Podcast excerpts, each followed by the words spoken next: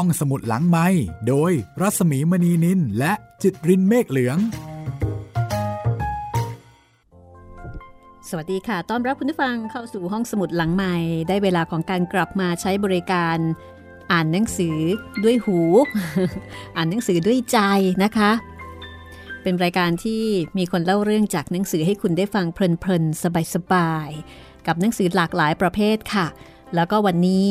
เป็นตอนที่ 4 ของหนังสือบาลีวันละคำเขียนโดยนาวาเอกทองย้อย แสงสินชัย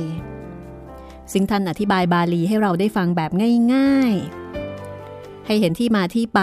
ของคำต่างๆ ที่เราใช้ในชีวิตประจำวันจนแทบคิดว่านั่นคือคำไทย แล้วก็ที่สำคัญนะคะดิฉันว่าทำให้เราได้ความรู้ แล้วก็ได้เข้าใจในความคิดการมองโลกของคนสมัยโบราณ ซึ่งสะท้อนผ่านการบัญญัติถ้อยคำต่างๆ การเรียกขานคำต่างๆ เพราะเบื้องหลังคำเหล่านี้ก็คือความคิดทัศนคติในการมองโลกในการมองชีวิต วันนี้มาฟังกันต่อนะคะ ว่าจะมีคำไหนที่น่าสนใจที่จะหยิบยกมาถ่ายทอดให้คุณได้ฟัง เพื่อการเรียนรู้บาลีอย่างสนุกสนาน แล้วก็จะทำให้เราฟังบทสวดมนต์อย่างเข้าใจมากขึ้น จริง ๆ ก็ไม่ต้องถึงขั้นนั้นนะคะทำให้เราเข้าใจความหมายแล้วก็ที่มาที่ไปของคำต่างๆ ที่เราใช้ที่เราเจอได้ดียิ่งขึ้นได้ลึกซึ้งยิ่งขึ้นค่ะ จะเห็นว่าคำบางคำเรารับมา โดยที่ความหมายยังคงเหมือนเดิมคำบางคำเรารับมาโดยที่ความหมายเปลี่ยนแปลงไปไม่เหลือเขาเดิมคำบางคำรับมาเฉพาะรูป แต่ไม่รับความหมายมาด้วย ก็มีหลากหลายลักษณะนะคะ วันนี้เราจะเริ่มต้นกับคำว่า พิภพค่ะ หลายคนอาจจะนึกถึงพิภพมัจจุราช ใครถึงคาดดับชีวีใช่ไหมนึกถึงเพลงนี้ขึ้นมาคำว่าพิภพมีความหมาย มีที่มาที่ไป มีรากศัพท์อย่างไร ถ้าสนใจรอฟังได้เลยค่ะ จากหนังสือบาลี วันละคำนาวาเอกทองย้อย แสงสินชัย นันมีบุ๊กจัดพิมพ์ค่ะ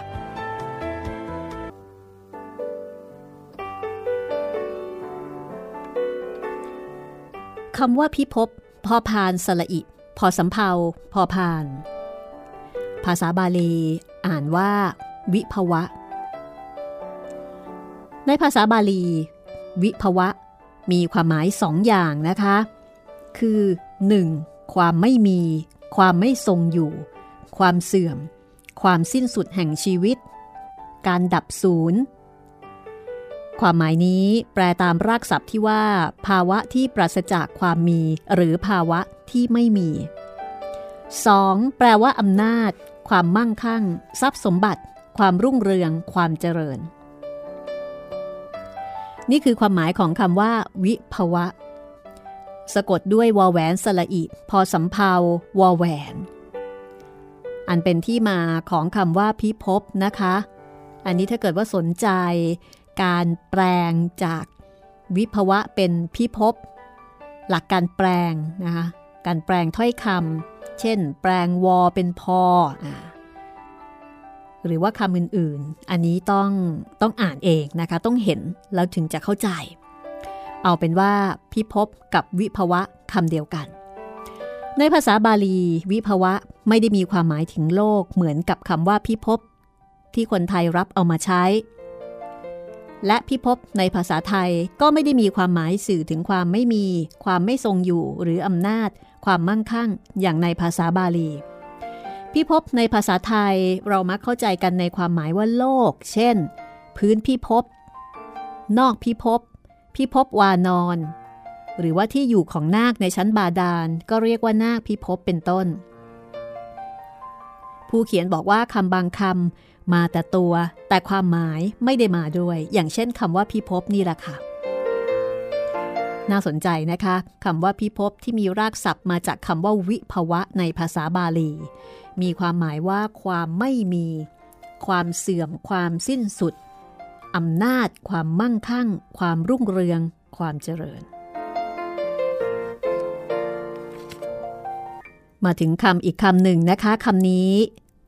น่าสนใจและก็น่ารู้เป็นอย่างยิ่งค่ะ คุณผู้ฟังตอนเด็กๆเนี่ยเคยถูกผู้ใหญ่ดุว่าบ้างไหมคะ ว่าเป็นเด็กที่ชอบเล่นพิเรน หรือคุณผู้ฟังเองเคยว่าใครหรือเปล่าว่า นี่เธอทำไมเธอเป็นคนที่ชอบเล่นอะไรพิเรนแบบนี้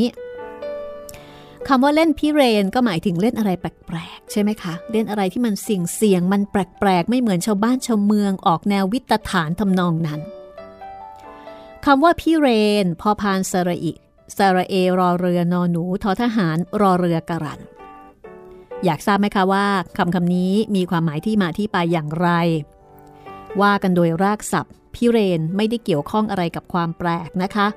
คำว่าพิเรน เป็นคำบาลี มาจากคำว่าวีระบวก อินทะ วีระที่แปลว่ากล้า อินทะ ที่แปลว่าผู้เป็นใหญ่ หรือว่าพระอินทร์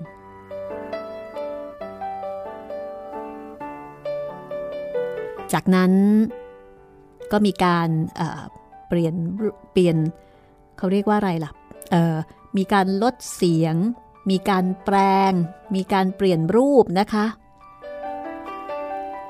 จนกลายเป็น พิเรน ที่มีความหมายว่า จอมคนผู้กล้า หรือหัวหน้าของนักรบ นี่คือความหมายของพิเรน เพราะว่ามาจากคำว่า กล้า และผู้เป็นใหญ่ ความหมายดีมากนะคะสำหรับคำว่าพิเรน ในกรุงเทพมีวัดพระพิเรนนะคะ อยู่ที่ถนนวรจักร เป็นวัดที่สร้างสมัยกรุงศรีอยุธยาค่ะ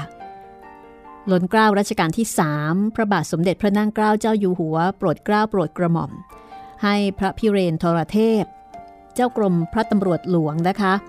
มาบูรณะปฏิสังขรณ์ประมาณปีพุทธศักราช 2379 และได้รับพระราชทานนามใหมายว่าวัดพระพิเรน ตามชื่อบรรดาศักดิ์ของผู้บูรณะปฏิสังขรณ์นั่นเองค่ะ ทีนี้ที่มาของสำนวนว่า เธอนี่เล่นอะไรพิเรนจังเลย ที่มานี้ เกิดจาก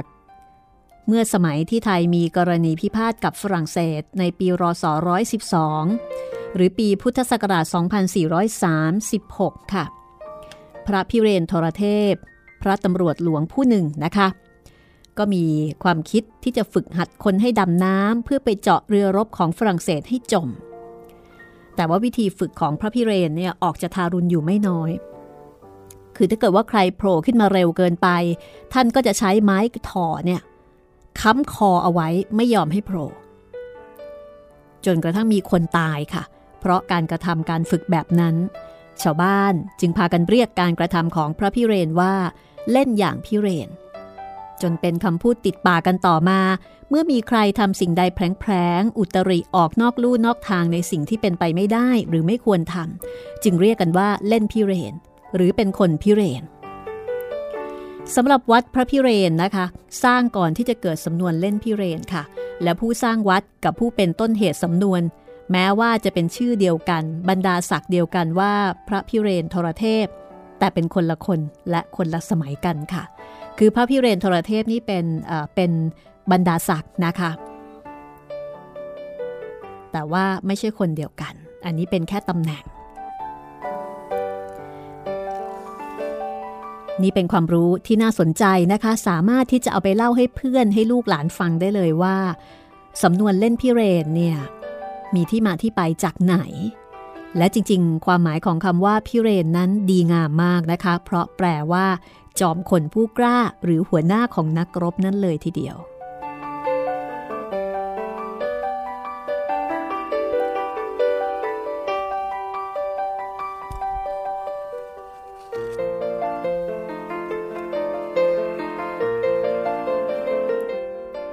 มาถึงคำว่าพิศวาสกันบ้าง นี่ก็เป็นคำที่เราคุ้นเคยกันดีนะคะ คุ้นเคยกันดี จนอาจจะไม่มีใครสงสัย ว่ามีที่มาที่ไปอย่างไร แต่ถ้าอ่านแล้วหรือว่าฟังแล้วอาจจะนึกไม่ถึงเลยด้วยซ้ำค่ะคำว่าพิศวาสภาษาบาลี คือคำว่าวิสาสะค่ะ ซึ่งคนไทยเอามาใช้ในความหมาย ว่า ความคุ้นเคย ความสนิทสนม การถือว่าเป็นกันเอง การพูดจาปราศัยอย่างคุ้นเคยกัน ภาษาบาลีคือวิสาสะ แต่คนไทยเราเรียกง่าย ๆว่า วิสาสะคำว่าวิสาสะ แปลตามรากศัพท์ว่า ภาวะที่หายใจได้อย่างวิเศษ คือทำให้สบายใจ หรือภาวะที่หายใจได้อย่างวิเศษ คือปล่อยวางใจโดยปราศจากความสงสัย ปลเอาความว่าเป็นความเชื่อ ความไว้วางใจ ความสนิทสนม ความคุ้นเคย ภาษาบาลีว่าวิสาสะ สันสกฤต คือวิสวาสซึ่งเราเนี่ยเอารูปสันสกฤตมาใช้ แล้วก็แปลงเป็นพิศวาสมีความหมายในภาษาไทยว่า ความรักใคร่ ความสิเนหา เพราะฉะนั้นเท่ากับว่า พิศวาสกับคำว่าวิสาสะ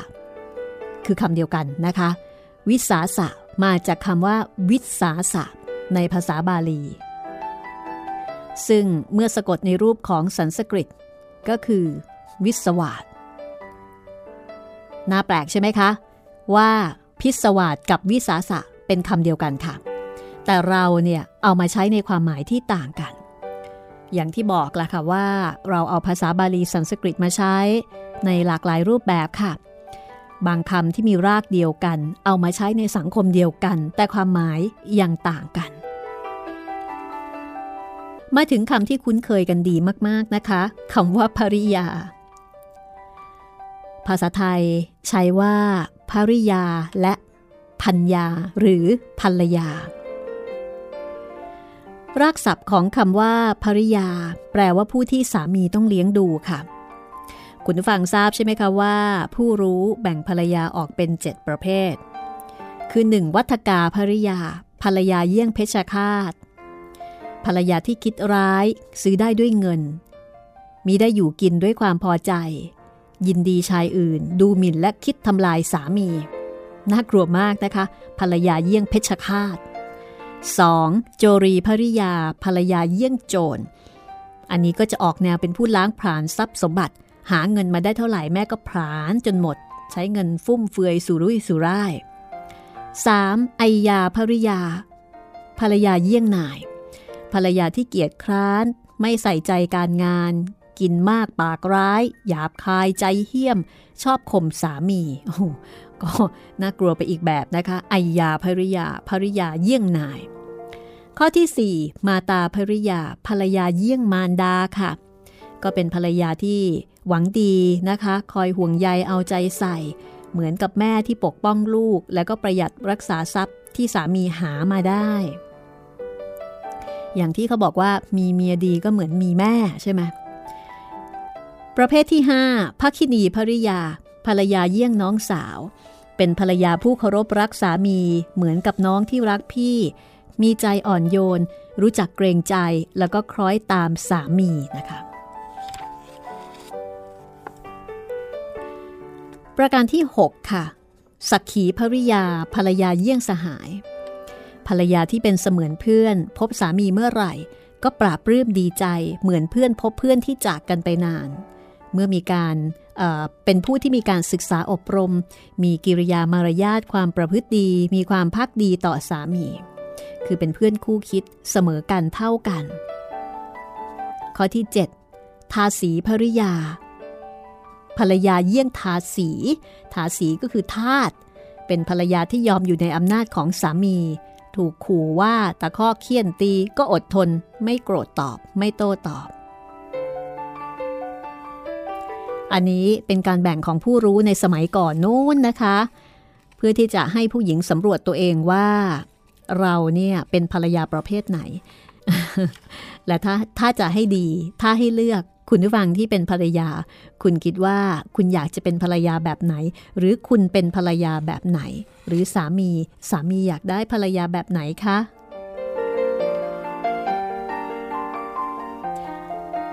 ยังอยู่ในหมวดพอสำเพาค่ะ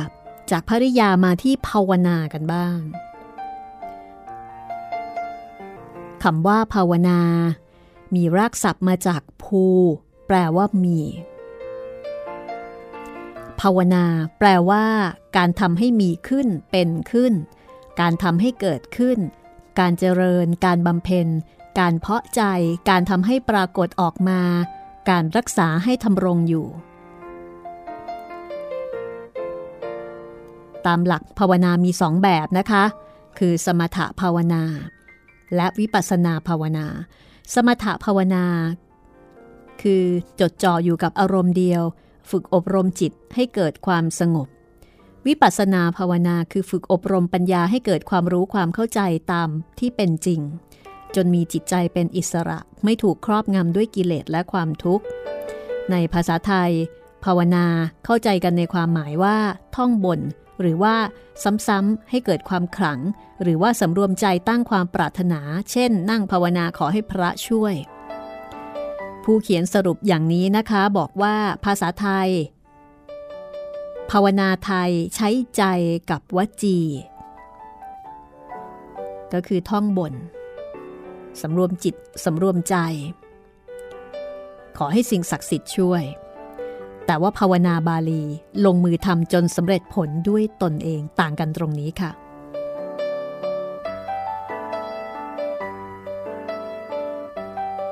มาถึงคำว่า มาริยาตคุ้นไหมคะ มาริยาตมอม้ารอเรือสละอิยอยักษ์สละอาทอทหาร ถ้าอ่านแบบบาลีนะคะ ก็ต้องอ่านว่า มาริยาทะ ภาษาไทย อ่านว่า มารยาท และใช้คำว่า มารยาท หรือมัญญาตคำเดียวกันนะคะ มารยาท มัญญาต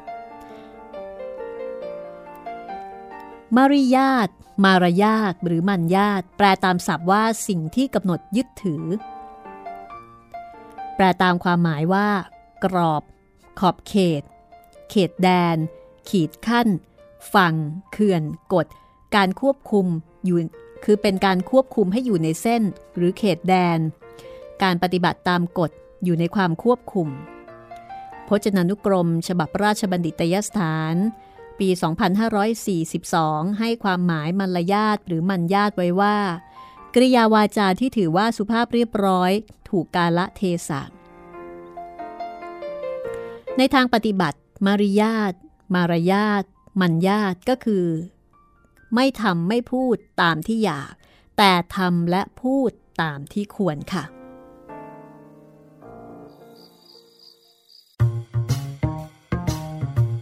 ห้องสมุดหลังไม้โดยรัสมีมณีนินและจิตรินเมฆเหลือง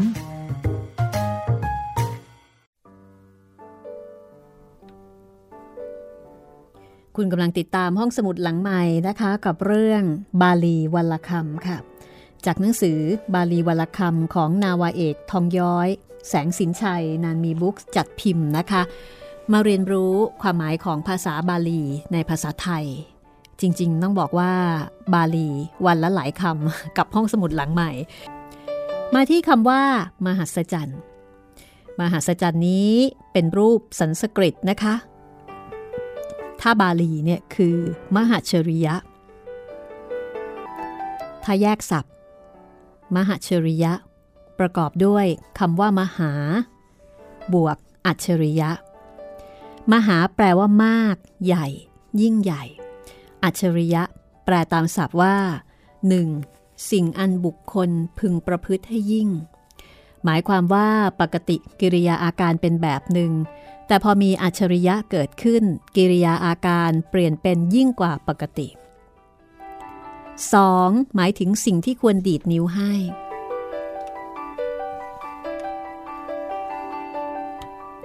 มหัศจรรย์ในภาษาไทย มีความหมายว่าแปลกประหลาดมาก น่าพิศวงมาก ผิดปกติวิสัยของธรรมชาติ นี่คือความหมายของคำว่า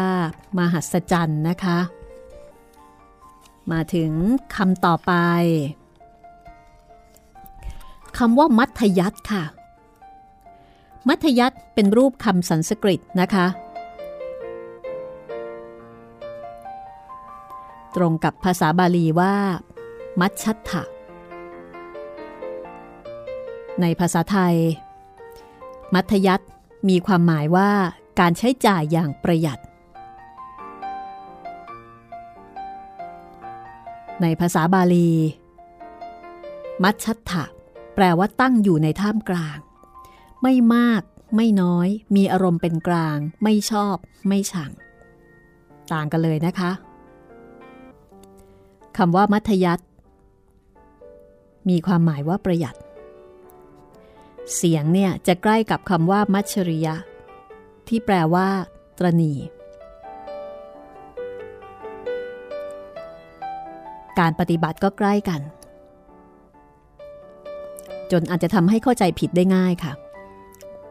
แต่ก็มีข้อแตกต่างดังนี้นะคะ มัชริยะจำเป็นก็ไม่จ่าย มัธยัตจ่ายเท่าที่จำเป็น ต่างกันตรงนี้ค่ะ คนที่มัธยัตเนี่ยเขาจะจ่ายเท่าที่จำเป็น ทีนี้ คนที่ไม่ดูให้ดี ก็จะมองว่าคนคนนี้เป็นคนตรณี แต่ถ้าคำว่ามัชริยะ คนพวกนี้ถึงแม้จำเป็นก็ไม่ยอมจ่าย แล้วก็เข้าใจไปว่านี่คือการประหยัด นี่คือ ความหมายของคำว่า มัธยัตนะคะ ต่างกันนิดเดียวนะ มัธยัตกับมัชริยะ มาที่คำว่ายุติกันบ้าง ยุติ ภาษาไทยใช้ว่า ยุติ เหลือต่อเต่าตัวเดียวค่ะคำว่ายุติในภาษาไทย เราเข้าใจกันนะคะว่าหมายถึงการจบ เลิก ไม่ทำคือไม่ทำต่อไป เช่น เรื่องนี้ยุติแล้วไม่ต้องมาพิจารณาอีก กรรมการยุติการชก ขอยุติโครงการนี้เป็นต้น แต่ในภาษาบาลียุติ ไม่ได้แปลว่าจบ หรือว่าเลิกกันไปนะคะ แต่มีความหมายว่าความเหมาะสมในด้านต่างๆ เช่น การประยุกต์ หมายถึงการปรับใช้ให้เหมาะสม ความเป็นธรรม ความถูกต้อง หมายถึงเหมาะสมกับข้อพิพาทที่เกิดขึ้น การแปลความที่ถูกต้องถูกต้องแห่งความหมาย คือตีความได้เหมาะสม หรือ หมายถึงกลอุบาย วิธีกระทำการปฏิบัติ ที่ทำและใช้ให้เหมาะสมจนเกิดผลสำเร็จค่ะคำว่ายุติธรรม เราก็เอาคำว่ายุติในความหมายที่สองเอามาใช้ คือความหมายที่ หมายถึง ความเป็นธรรม ความถูกต้อง เหมาะสมกับข้อพิพาทที่เกิดขึ้น แปลได้ว่า กระบวนการทำผู้มีสิทธิ์ไม่ให้เสียสิทธิ์ และทำผู้ไม่มีสิทธิ์ ไม่ให้ได้สิทธิ์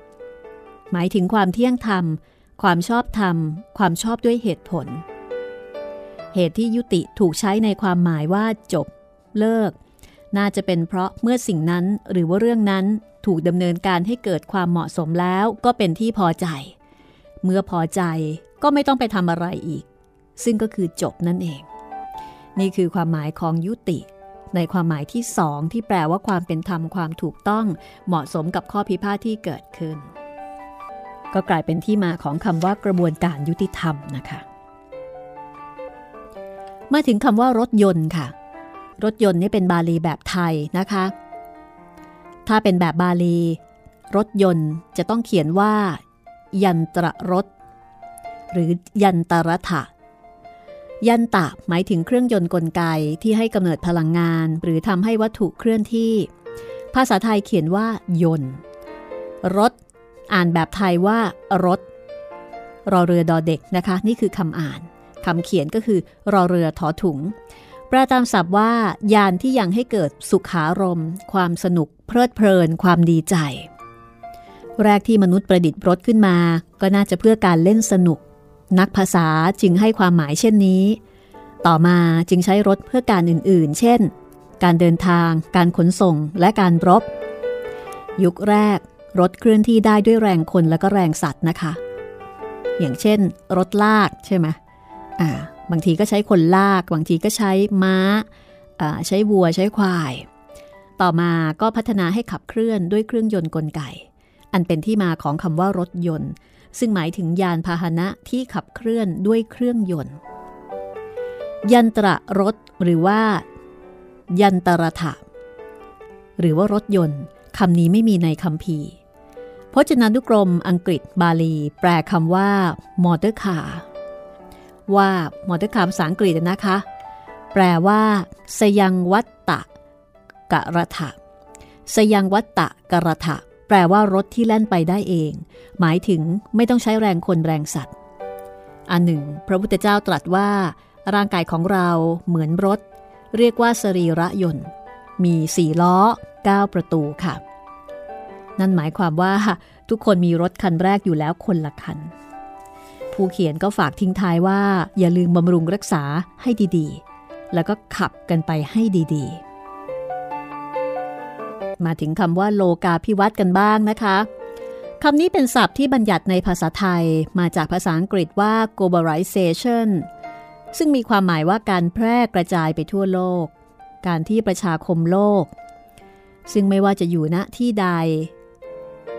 สามารถรับรู้ สัมพันธ์ หรือว่ารับผลกระทบจากสิ่งที่เกิดขึ้นได้อย่างรวดเร็วกว้างขวางซึ่งเนื่องมาจากการพัฒนาระบบสารสนเทศเป็นต้น โลกาภิวัตน์เป็นคำใหม่นะคะ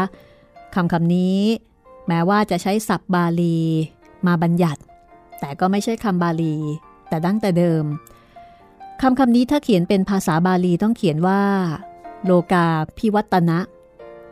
ประกอบด้วยคำว่าโลก บวกอภิ บวกวัตนะ โลก แปลตามศัพท์ว่า ผู้จะพินาศไป หรือผู้จะย่อยยับไปอภิมีความหมายว่าเฉพาะข้างหน้ายิ่ง วัตนะแปลว่าการหมุนไป การเคลื่อนไป การดำเนินต่อไป การบำรุงรักษาไว้ความเป็นอยู่ โลกาพิวัตนะจึงแปลตามศัพท์ว่า การที่สิ่งซึ่งจะต้องย่อยยับไป หมุนไปอย่างยิ่ง หมายถึงการที่โลกหมุนไปอย่างเร็ว หมายถึงการแพร่กระจายไปทั่วโลก หรือที่นิยมพูดว่าโลกไร้พรมแดน โลกาพิวัตวัดต่อเต่า หมายถึงหมุนไป คือต้องเป็นต่อเต่านะคะ โลกาพิวัตถ้าสะกดด้วยถอผู้เท่า จะหมายถึงเจริญ แปลว่า โลกเจริญอย่างยิ่ง คืออาจจะดูเข้าเขาแต่ผิดความหมายค่ะ เพราะฉะนั้นครั้งต่อไปถ้าเขียนโลกาพิวัตคำว่าวัดต้องสะกดด้วยต่อเต่า นอนหนูกรัน ไม่ใช่ถอผู้เท่าค่ะ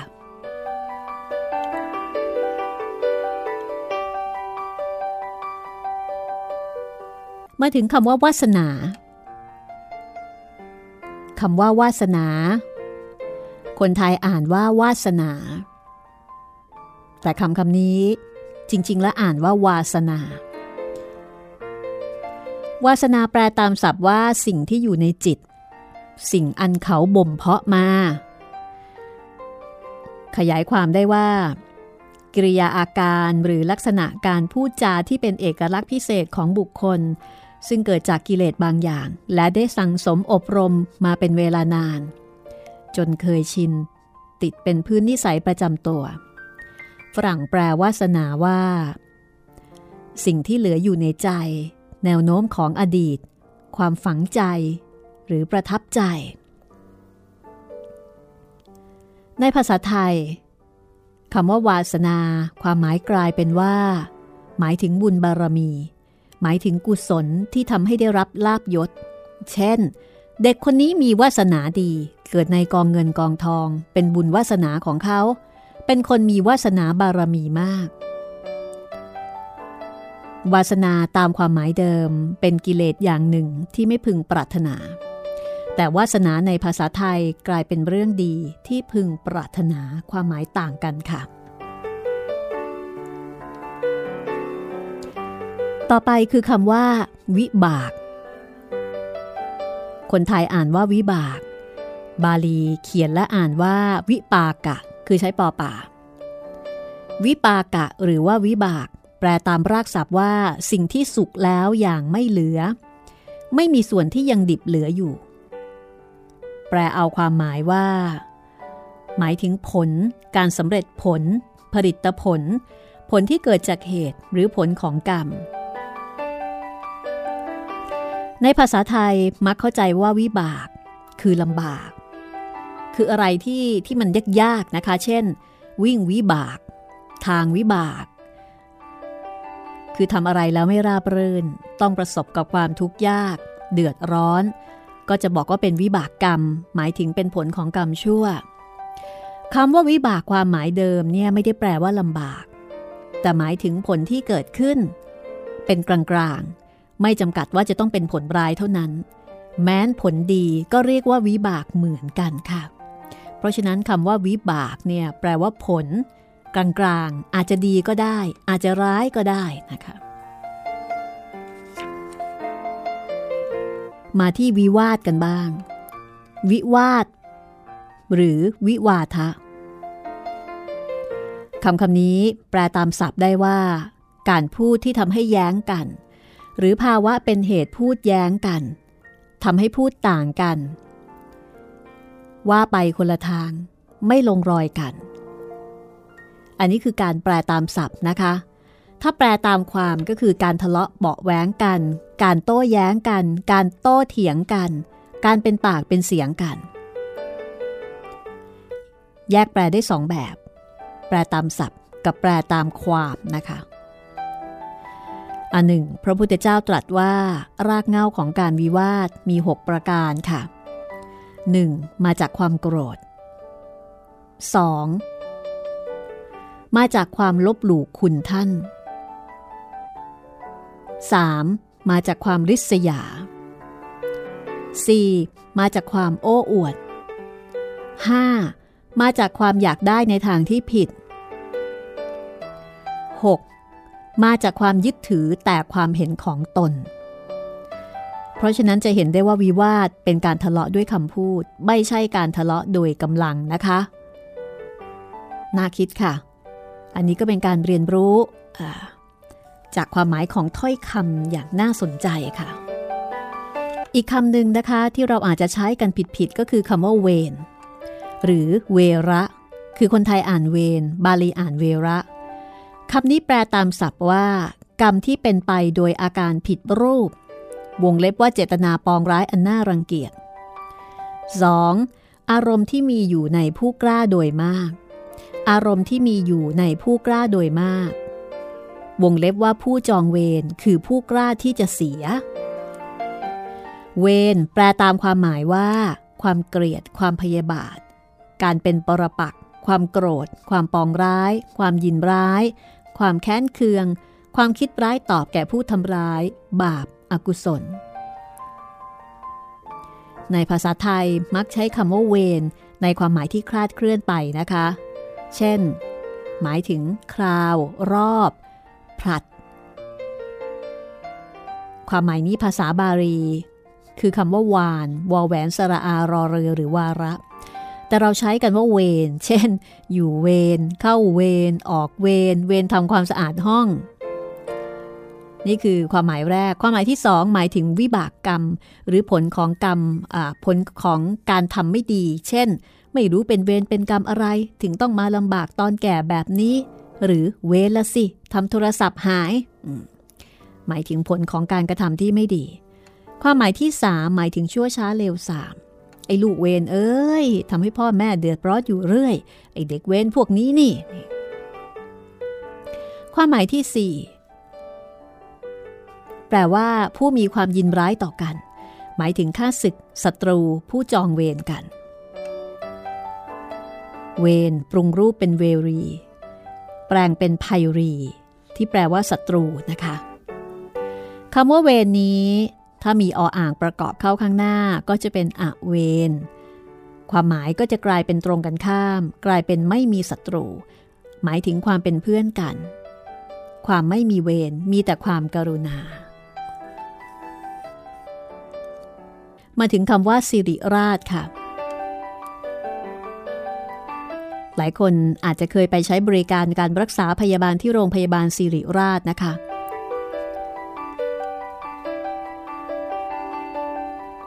คำนี้เป็นวิสามานยนาม หรือว่า ชื่อเฉพาะ ตั้งขึ้นสำหรับเรียกคนสัตว์สิ่งของและสถานที่เพื่อให้รู้ชัดว่าใครเป็นใคร หมายถึงวิสามานยนามนะคะสิริราชก็เป็นวิสามานยนามคือเป็นชื่อเฉพาะ สิริราชก็คือโรงพยาบาลสิริราชตั้งอยู่ในกรุงเทพ โรงพยาบาลสิริราช ได้ชื่อนี้มาจากชื่อเฉพาะของบุคคลอีกทีหนึ่ง นั่นคือจากพระนามของเจ้าฟ้าสิริราชกกุฏพันธ์พระราชโอรสในพระบาทสมเด็จพระจุลจอมเกล้าเจ้าอยู่หัว และสมเด็จพระศรีพัชรินทราบรมราชินีนาถพระพันปีหลวงคำว่าสิริราชกักุฏพันธ์ประกอบด้วยคำว่าสิริคำว่าราชคำว่ากักกุด คำว่าพันแปลตามศัพท์ว่า สิ่งของอันเป็นเครื่องหมายแห่งความเป็นพระราชาอันมีสิริ มีความหมายว่าเจ้าฟ้าผู้ประสูติมาเป็นมิ่งขวัญของพระราชา เจ้าฟ้าสิริราชกกุฏพันธ์สิ้นพระชนตั้งแต่ยังทรงพระเยาว์ค่ะ เมื่อเสร็จงานพระเมรุแล้วล้นเกล้ารัชกาลที่ห้าทรงพระกรุณาโปรดเกล้าโปรดกระหม่อมให้รื้อพระเมน โรงเรือนและเครื่องใช้ต่างๆ ไปสร้างโรงพยาบาล พระราชทานนามว่า โรงสิริราชพยาบาล ตามพระนามของเจ้าฟ้าสิริราชกกุฏพันธ์ต่อมาได้เปลี่ยนชื่อเป็นโรงพยาบาลสิริราชและใช้มาจนกระทั่งทุกวันนี้ค่ะคำว่าสิริราชจึงแปลเฉพาะคำไม่ได้ความ เพราะว่าเป็นชื่อเฉพาะนะคะ ผู้เขียนบอกว่าต้องสืบหาความหมายจึงจะเห็นที่มาของคำ คือหมายถึงว่าถ้าจะแปลเฉพาะคำนี้เนี่ยไม่ได้ความ ไม่ได้ความที่ต้องการ เพราะฉะนั้นจึงต้องสืบหาเรื่องราว แล้วจึงจะเห็นที่มาของคำคุณผู้ฟังอยากรู้ไหมคะว่า ในสมัยพุทธกาลนั้น เขามีการเรียนการสอนสาขาอะไรบ้าง มาเรียนรู้จากคำว่าศิลปศาสตร์ค่ะ ศิลปศาสตร์คือการประมวลวิชาความรู้ต่างๆ อันได้มีการเรียนการสอนกันมาตั้งแต่สมัยโบราณก่อนพุทธกาลกำหนดกันว่ามีถึง 18 สาขาจำนวน 18 สาขานั้นมีหลายแบบนะคะ ดิฉันจะอ่านให้ฟังว่าแบบที่ 1 ถึง 18 เนี่ย คือทั้ง 18 สาขาเนี้ยมีอะไรบ้าง 1. สุติ ความรู้ทั่วไป ก็เท่ากับสังคมศาสตร์ 2. สัมมุติ ความรู้กฎธรรมเนียม อันนี้เทียบได้กับนิติศาสตร์ 3. สังขยา สังขยาไม่ได้หมายความว่าขนมนะคะ แต่หมายถึงวิชาคำนวณก็คือคณิตศาสตร์นั่นเอง 4. โยคา การช่างการยนต์ คือวิศวกรรมศาสตร์ 5. นีติ วิชาปกครอง คือความหมายเดิมของนิติศาสตร์ และปัจจุบันก็เท่ากับรัฐศาสตร์นะคะ 6. วิเศษิกา ความรู้ การอันทำให้เกิดมงคล คือโหราศาสตร์ วิเศษิกานะคะความรู้การอันให้เกิดมงคล 7. คันทัพพาวิชาร้องรำก็ดุริยางคศาสตร์ นาฏศิลป์ 8. คณิกา วิชาบริหารร่างกาย พระศึกษา สุขศึกษา เกี่ยวอะไรกันไม่ทราบนะคะ ธนุเพทา วิชายิงธนู วิชาการอาวุธ รวมไปถึงศิลปะในการบังคับขับขับขี่พาหนะ 10. ปูรณา คือวิชาบูรณะ สถาปัตยกรรมศาสตร์ค่ะ ติกิจฉา วิชาบำบัดโรค แพทยศาสตร์ อิติหาด ตำนาน ประวัติศาสตร์ โบราณคดีนะคะ นี่คือ 12 ละ โชดความรู้เรื่องสิ่งส่องสว่างในท้องฟ้าอะไรคะ ดาราศาสตร์นั่นเองค่ะ 14. มารยา ขออภัยต้องอ่านว่ามายานะคะตำราพิชัยสงคราม ก็หมายถึงยุทธศาสตร์ 15. ชันทศาวิชาการประพันธ์ ประพันธศาสตร์ 16. เกต วิชาพูด วาทศิลป์ นิเทศศาสตร์ 17. มันตา หมายถึงวิชาเวทมนต์ไสยศาสตร์ และ 18. ศรัทธา วิชาหลักภาษาหรือไวยากรณ์ นิรุกติศาสตร์ อักษรศาสตร์ นี่คือ 18 สาขาที่มีการเรียนการสอนกันมาตั้งแต่สมัยโบราณก่อนพุทธกาล ในชมพูทวีปหรือว่าในประเทศอินเดียปัจจุบันนี้ค่ะ วันนี้หมดเวลาของห้องสมุดหลังใหม่แล้วนะคะ กับหนังสือบาลีวันละคำของนาวาเอกทองย้อยแสงสินชัย วันนี้ลาไปก่อนนะคะ สวัสดีค่ะ ห้องสมุดหลังไม้โดยรัสมีมณีนินและจิตรินเมฆเหลือง